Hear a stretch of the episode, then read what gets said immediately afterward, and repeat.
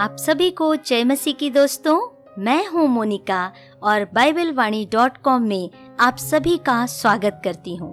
विश्वास करती हूँ कि इस वेबसाइट के द्वारा प्रभु आपको आशीष दे रहे हैं। इसमें आप परमेश्वर के वचनों को न केवल पढ़ सकते हैं वरन सुन भी सकते हैं। आज लेकर आई हूँ आपके लिए बाइबल की बीस बेहतरीन कहानियाँ। तो चलिए शुरुआत करते हैं।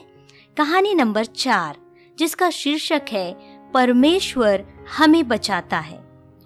शद्रक, मेशक और अबेदनगो नामक तीन जवान मित्र थे जो बेबीलोन देश में बंद हुए थे।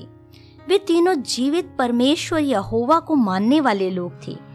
एक दिन बेबीलोन का राजा नबुकत नेसर ने एक सोने की प्रतिमा बनवाई और सभी देशवासियों से कहा, इस सोने की विशाल प्रतिमा की पूजा करो और आदर में इसके सामने झुककर दंडवत करो।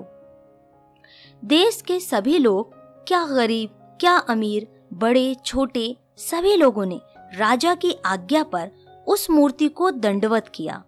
लेकिन ये तीन जवान पुरुषों ने इस मूर्ति को दंडवत करने से इनकार कर दिया। तब राजा ने क्रोध में आकर एक आग का भट्टा जलवाया और कहा, यदि तुम इस मूर्ति को दंडवत नहीं करोगे तो तुम तीनों को इस आग से जलते हुए भट्टे में जीवित जला दिया जाएगा। लेकिन तीनों ने उत्तर दिया, हे राजा, हम जानते हैं हमारा परमेश्वर हमको बचाएगा, लेकिन यदि नहीं भी बचाए तो सुन ले राजा, हम तेरी इस मूर्ति को दंडवत नहीं करेंगे। तब राजा ने आदेश दिया, उन तीनों को आग के भट्टे में डाल दिया जाए। जब उन्हें आग के भट्टे में डाला जा रहा था तब डालने वाले जल मरे, लेकिन इन तीनों को आग से कुछ भी हानि नहीं हुई, बल्कि परमेश्वर के पुत्र के समान कोई उनके साथ आग में टहलने लगा। इस रीति से वे तीनों आग से बच गए और राजा को भी पश्चाताप हुआ। वह जान गया कि परमेश्वर अपने लोगों को अद्भुत रीति से बचाता है। यह छोटी सी कहानी हमें सीख देती है, परमेश्वर अपने विश्वास करने वालों को अद्भुत रीति से बचाता है। चलिए सुनते हैं कहानी नंबर पाँच, जिसका शीर्षक है परमेश्वर उपाय करता है। परमेश्वर ने अब्राहम नामक व्यक्ति को ऊर देश से बुलाया और उससे वायदा किया कि मैं तुझे आशीष दूंगा और दुनिया की सारी जातियां तेरे द्वारा आशीष पाएंगी। अब्राहम को केवल परमेश्वर के वायदे पर विश्वास करना था। अब्राहम को इस वायदे को पूरा होने में सौ साल बीत गए। सौ साल बाद अब्राहम को परमेश्वर ने एक पुत्र की आशीष के रूप में इसहाक को दिया। जब इसहाक थोड़ा बड़ा हुआ तब परमेश्वर ने अब्राहम की परीक्षा की और उस बेटे से, जिससे अब्राहम बेहद प्यार करता था, बलिदान करने के लिए कहा। अब्राहम अपने परमेश्वर से प्रेम को दिखाने के लिए अपने उस बेटे को बलिदान करने के लिए चल पड़ा और एक हाथ में तलवार लिए हुए और लकड़ी और अपने साथियों के साथ चल पड़ा।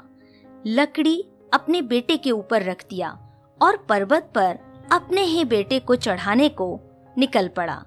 तब बेटे ने कहा, पिताजी, लकड़ी है, आग है, लेकिन बलि के लिए मेमना कहाँ है? अब्राहम ने कहा, परमेश्वर उपाय करेगा। तब परमेश्वर ने सचमुच अब्राहम को अपने बेटे को बलिदान करने ना दिया, रोक दिया, बल्कि एक मेमना उस पर्वत पर प्रदान किया जो झाड़ी में फंसा हुआ था। इस कहानी से हम सीखते हैं, परमेश्वर अपने आज्ञा मानने वालों के लिए सब कुछ प्रदान करता है। चलिए सुनते हैं कहानी नंबर छह, जिसका शीर्षक है परमेश्वर प्रेम करता है। प्रभु यीशु मसीह ने लूका अध्याय पंद्रह में एक कहानी सुनाई कि एक जमींदार पिता के दो बेटे थे। छोटे बेटे ने एक दिन अपने पिता से संपत्ति का अपना भाग मांगकर उस संपत्ति को दूर देश जाकर कुकर्म में उड़ा दिया और उस देश में जब अकाल पड़ा तो उसके पास ना तो खाने को कुछ था और ना कुछ अच्छा पहनने को। उसके पास कोई काम भी ना था। वह भूखा होकर सूअर चराने तक को राजी हो गया। एक दिन की बात है, जब वह भूख के मारे सूअर की फल्ली खाने के लिए सोच रहा था, तभी उसे याद आया कि उसके पिता के घर में तो नौकरों को भी इससे अच्छा भोजन मिलता है। तब उसने विचार किया, मैं अपने पिता के पास वापस लौट जाऊंगा और एक नौकर के समान ही सही अपने पिता के घर को जाकर रहूंगा। जब वह अपने पिता के घर आया तो उसके बूढ़े पिता ने दौड़कर उसे गले लगाया और उसके लिए बड़ी दावत दी, नए कपड़े पहनाए और उसका स्वागत पूरे दिल से किया। उसकी सोच से भी बढ़कर फिर से पिता ने उससे प्रेम किया। मित्रों, यह कहानी हमें सिखाती है, हमारे पिता के घर में हमारी सोच से कहीं बढ़कर हमारे लिए भरपूरी है, क्योंकि वो हमसे प्यार करता है।